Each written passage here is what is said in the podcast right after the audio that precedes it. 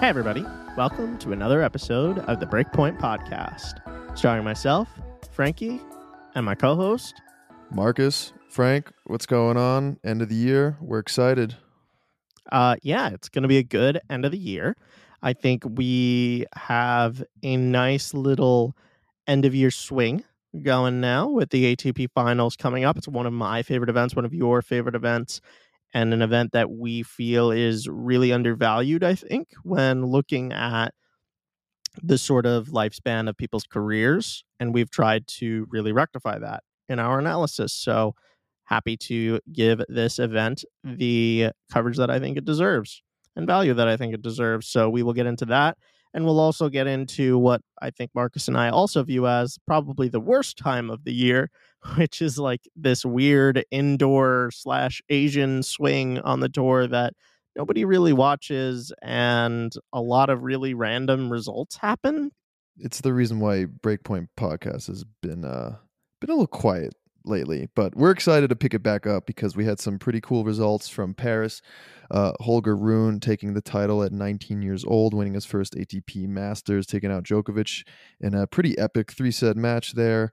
Um, and now we're gearing up for the ATP Tour Finals, which, as Frank just mentioned, is absolutely one of the most underrated uh, tournaments on every top player's resume. Um, it's really a test of not only just physical fortitude because it's at the end of the season, uh, but also mental fortitude. You're there with the best of the best, the creme de la creme, eight of the top guys in the world. You're meeting for a week, playing round robin where there's all sorts of pressure, and I got to win these sets and win these games. Every point matters in that group stage. It makes for a super interesting event.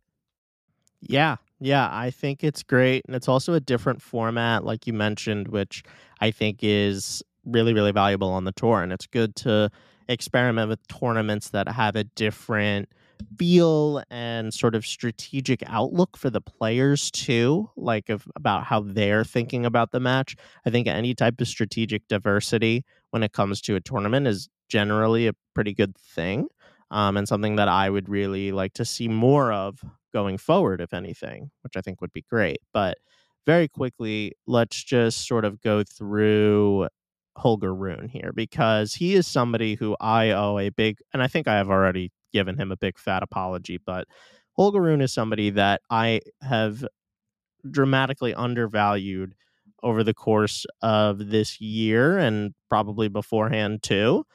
But I think, you know, I, I've mentioned that I was wrong about him and that I've changed my opinion, but, you know, let me just say plainly like, this guy is going to be a top five player for the next at least few years if everything keeps going according to plan. I am unsure whether he will win like a major or something like that. Granted, the guy just won Paris, but uh, you know, I, I can't really speak about the major stuff. That that's a little bit harder to predict, and I need to see a little bit more consistency over time from him. But he's done great this year. But I will give him his flowers. This tournament, he played absolutely amazing and the quality of opponents that he was able to beat was really one of the better runs that we've ever seen. Starting in the first round, he beats Stan Wawrinka, which even though again this is an aged old Stan Wawrinka, that is a fantastic win. Then goes out and beats Hubie Hurkacz, the number 10 seed, 7 5 6 1 straight sets, indoor hard court Hubie Hurkacz is a legit player, so that is a massive W. Then goes on to beat Andre Rublev in the round of 16 in straight sets. Again, another really impressive win by Holger Rune. Quarterfinals, uh, I'll say that he beat Carlos Alcaraz with, you know, quotation marks here because Carlos did pull out and as we've subsequently learned, does have a torn abdomen, which will remove him from the ATP World Tour finals, unfortunately for all of us. But thankfully, this is occurring at the end of the year when he's going to have a potential month off now. So hopefully, Carlos will be back in time for Australia at the beginning of the year, but we'll touch upon that in just a little bit. But gets through that match then faces a Felix Auger-Aliassime, who we also need to talk about, that won like 19 matches in a row going into this match, 18 matches in a row, some crazy streak, and beats him 6 4, 6 2. Not even really a contest. And then finally takes down Novak Djokovic And to me, the most impressive part about that victory was that he lost the first set 6 3 and had the mental strength and belief in himself to come back and win that match, including breaking Novak at 5 all in the third set, which is really, really beyond impressive from Holger Rune. So, Marcus, I don't know how much of this tournament that you did catch and how much of Holger Rune you watched, but what really stood out for you about his game in particular this tournament? For me, in particular, with with Holger, is first of all he's got kind of a not Alcaraz like I wouldn't go that far, but he's got firepower that most guys on the tour do not have. But he's also got two things that come with firepower. Is one, uh, the cojones to actually go for it because a lot of guys will pull back and not really go for it on a consistent basis, especially if you start missing. You get a little, you lose a little confidence and whatnot. But just the fact that not only does he go for it, but he's going for it even when he does miss, and he's staying relatively within himself, within that frame of his power, which uh, explains, you know, a lot of the results that you just kind of rattled off there, Frank, is that he is not really afraid uh, to get after those balls, especially ones where he's stepping inside the baseline, taking control of the point, changing direction of the ball. So you'll see him go down the line quite a bit. He's not afraid to do that. Now it did work well on indoor hard. Um, there's a lot to there's a lot to be seen with Holger, but these are great signs so far. I don't know if it's the Patrick Moore Mouratoglou effect. I just wanted to say that just to see Frank's face as I said that. Uh, but uh, it, has been working so far. He's slowly starting to mature. I think a lot of people on the tour and a lot of people in the media would like him to mature a little bit quicker. Um, but I, I think he's slowly getting there and slowly figuring out like what it takes to be like a top level professional tennis player. He's ranked 10 in the world now. Uh, he's going to be an alternate at the ATP finals. So, you know, big shout out to Holger. He he really impressed us this week. Yeah, I completely agree with you. I think I am a little bit more critical of him when it comes to his mental side of things, like involving the antics, really. I think that he definitely needs to mature a little bit if he wants to really compete at a grand slam at like a bigger sort of tournament stage, if that makes sense. But at the same time, what Stan Wawrinka did to him in that first round when he was just like, My piece of advice to you is that you need to mature or whatever. Like Stan can like honestly go kick rocks. Like uh, you lost the match. Just stop it. Uh, and and obviously Holger Rune then proved him wrong by winning the entire tournament, which is kind of hilarious. But yeah, I, I agree with you. I think the thing that really stood out for me about Holger this tournament was that he has a really special backhand like a really really good one. I think if i was if i'm remembering correctly through the semifinals of the tournament he had the hardest hit backhand throughout uh, uh of any player like average, highest average velocity oh yeah. on his backhand which is really saying something considering there were some pretty heavy hitters. So I think that that's an area that I think is really, really interesting when it comes to the sort of next gen guys of Alcaraz, Sinner, and Holger Rune. Like each of them collectively has like a really spectacular uh, backhand. Like if anything, like that's kind of their primary weapon, which is pretty crazy to think about. Uh, I think his serve is perfectly serviceable. I I don't love his forehand. I, like I don't know why technique wise there's like that weird like he like perfectly faces the racket out, you know what I'm talking about that it it just kind of like looks odd to me, but it's effective, it works, so like I can't really like if it's broke don't fix it, you know, whatever. And yeah, I mean, listen, I I don't know what his ceiling is to be perfectly honest. I I don't.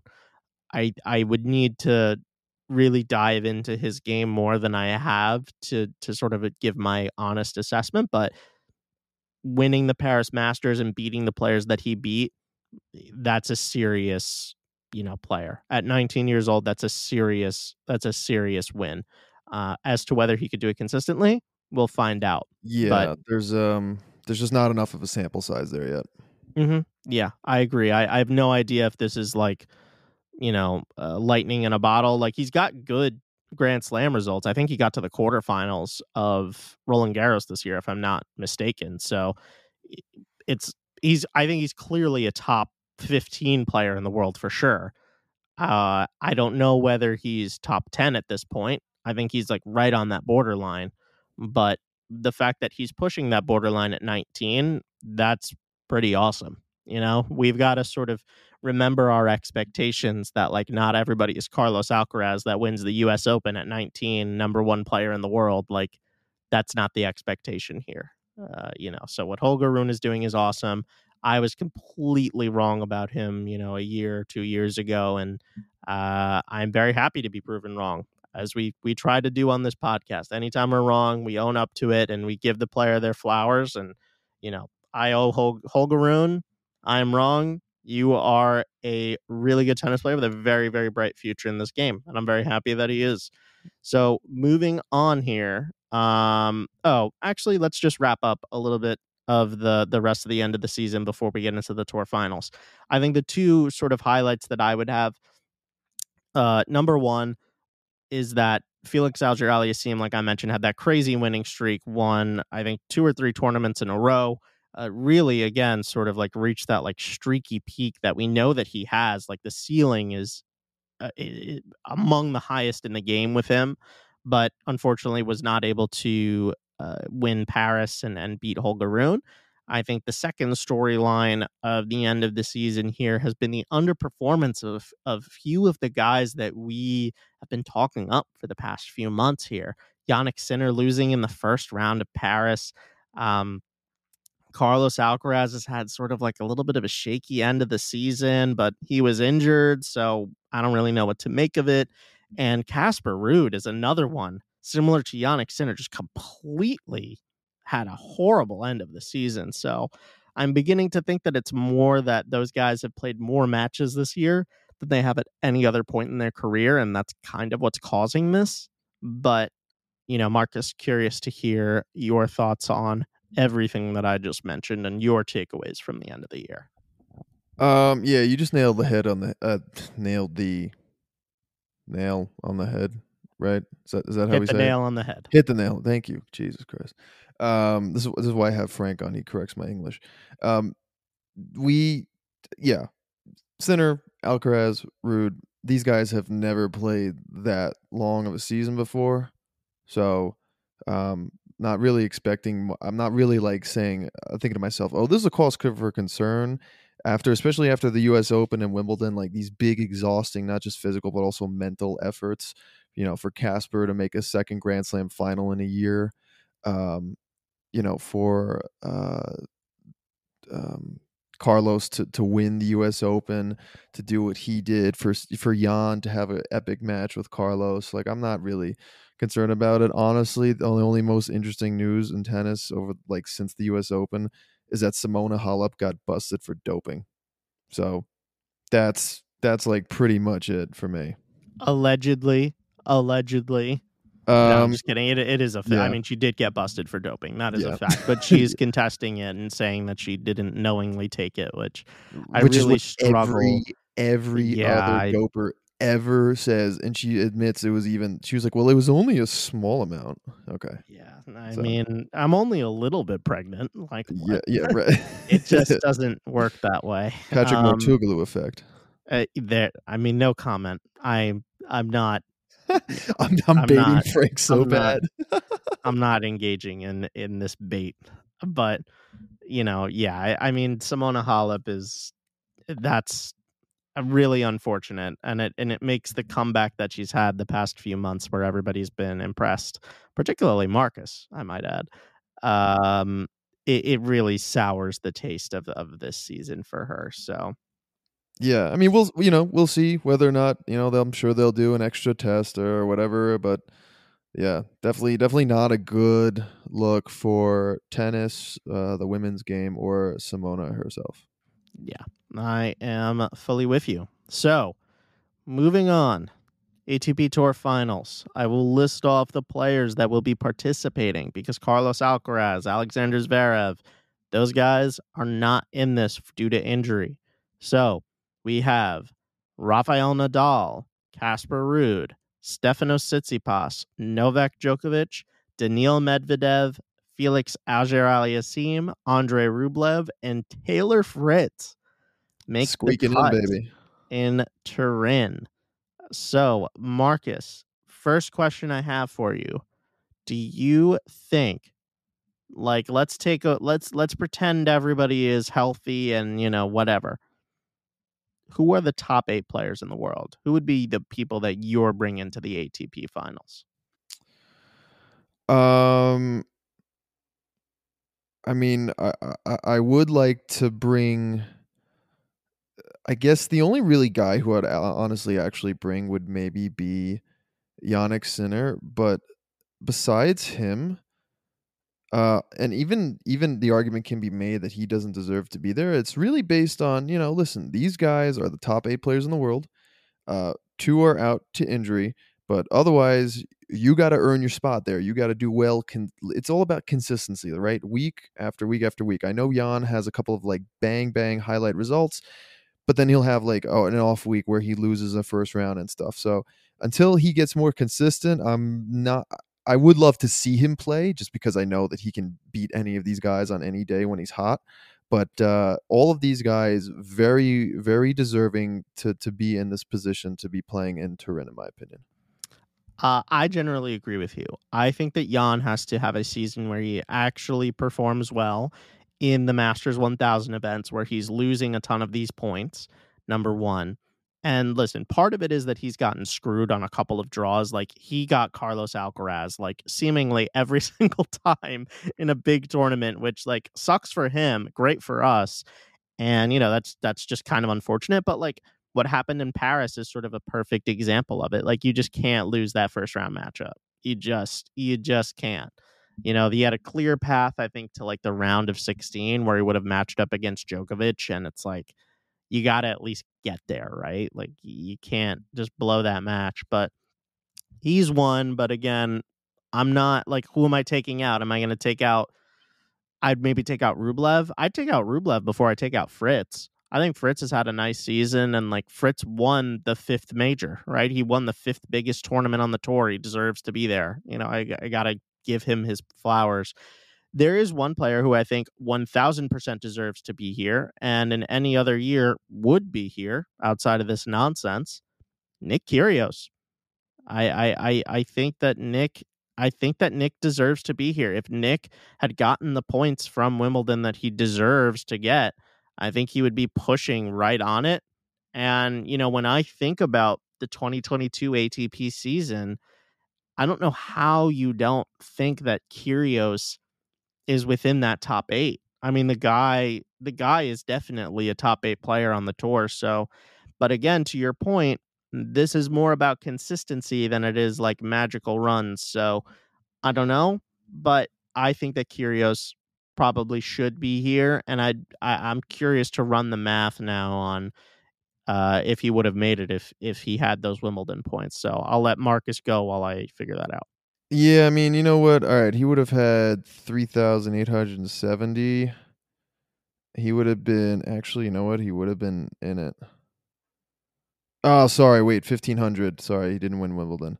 Yeah, he would have been on the cusp. Um, whether or not it would have motivated him to actually like play the Asian swing and maybe get a couple of points there would have been interesting to see. Yeah, um, if if he had done that and he had been consistent enough, but he also had chance at the beginning of the year. He also skips the clay season essentially. So, he would have been in it, by the way. Yeah, he would have been in he it. He would have okay. been in it. He would have been in it. Yeah, okay. because he's at 1870 right now, 1500 for reaching the finals of a Grand Slam. So he would have 3370. So he actually would have dinked Novak by 50 points um, to be in the top eight in the world. And even if we don't do the Novak thing because of whatever, uh, he would have gotten in over Taylor Fritz, who had twenty nine hundred. And yeah, well, I mean, you got to you got to keep into consideration Novak deserves two thousand points. Yeah, that's that's exactly what I'm saying. Is right. that if Novak then gets the two thousand, he's firmly in it, obviously, but yeah. he still bumps out Taylor Fritz. Is the for answer. sure. So, so yeah, Nick good choice there. Um, I think he's deserving. I would love to see him compete regularly on a consistent basis next year. Uh, I know he doesn't like to play clay in a couple of other tournaments, but it would be really nice to see him kind of give it like a full year of, of, effort. Uh, he's physically there. Um, and it kind of segues us into our predictions here, Frank. And it's kind of interesting that you brought up the fact that Djokovic does not have those 2,000 points because that puts him at the bottom of the seeding positions. So, um, the way it works at the ATP finals is it's split into two groups initially. Uh, generally, the number one and two seeds will be put in opposite um, uh, in opposite draws, and then they kind of split it up randomly from there. Um, we don't want to see a number one and a two seed obviously in the same group right away. So uh, we're not going to see Nadal, and apparently, I mean, Tsitsipas is going to be the two seed, which is bizarre, uh, but that's that's going to happen. Um, we might potentially see if things get weird. We could see a group where Nadal, Djokovic, and Medvedev, uh, arguably some of the favorites, are put all into one group. That would be an absolute group of death. Hope it doesn't happen because we would like to see some more competitive uh, semifinals and finals uh, potential matchups. Although at, at, this tournament, every matchup is going to be good because everybody is so good. Uh, it's close. Yeah, I think it's. I think it's more that the the the gap between who we view as the top players here and the rest of the field is like razor thin. Like this is not like previous years where it's like, oh, you know, Novak and Rafa way better than everybody else. Like, n- no, that's definitely not the case. Like, I mean, my opinion is that this is easily Rafael Nadal's best chance to win an ATP Finals ever. I, I mean, he's really. Oh, elaborate. Yeah, yeah. I, I think he's this is his best chance. Zverev's not here. Djokovic is like one month back. Like Medvedev has been, you know, shaky at best on hard courts recently. Like you got to say that he's you know this is this has got to be one of Rafa's opportunities to sort of get that that title that he needs because he's never won this. I I'm not saying that Rafa's the favorite by the way. I I don't. I think that um I think that that Novak is the favorite.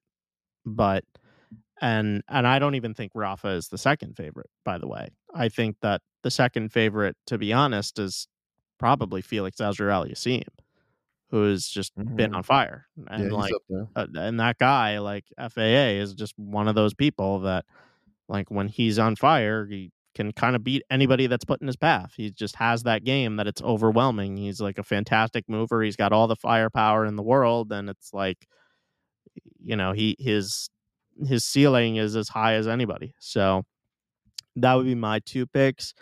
Uh, but again, it will sort of depend on the draw. I'm not to lie, but I, I can very clearly envision, at least from my perspective, that like the guys who could actually win this thing are Novak, FAA, and Nadal, certainly.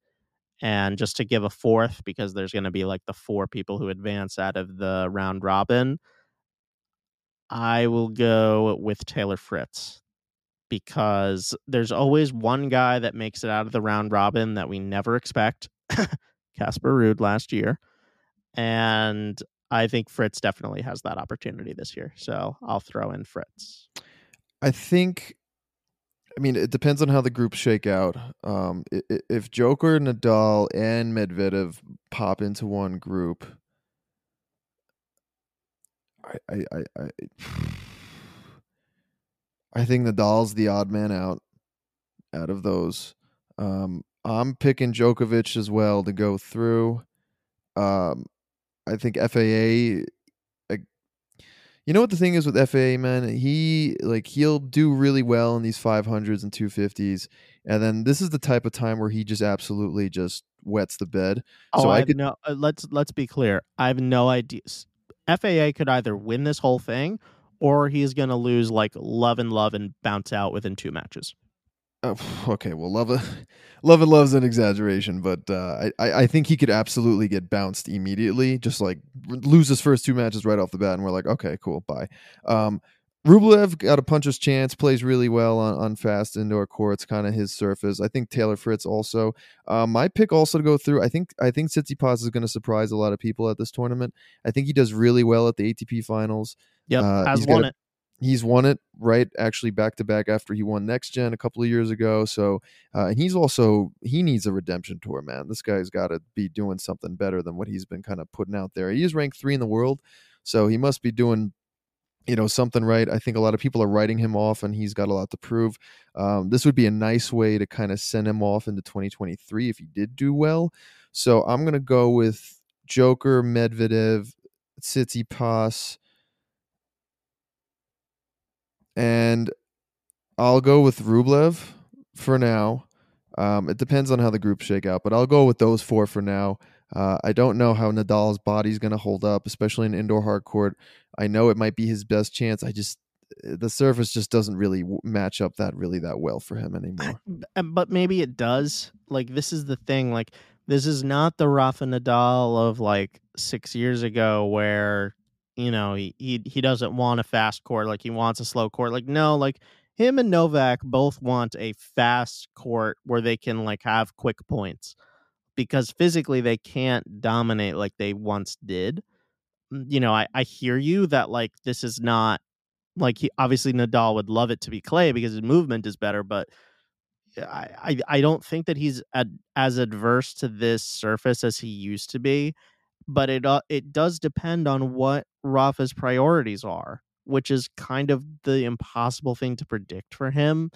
Is I don't know if his priority is I'm gonna go and win the ATP finals because I don't have it yet and I've never done it and I want to do it if it is, then like I'm gonna back him because I think that he like physically like I, I I think he'll do what he needs to do to win the tournament and like be physically ready. But my and my inclination is that way because he's actually playing it. But we'll see. My only retort to that is, Frank, how many indoor hard court hard court tournaments on the ATP level has Rafael Nadal won?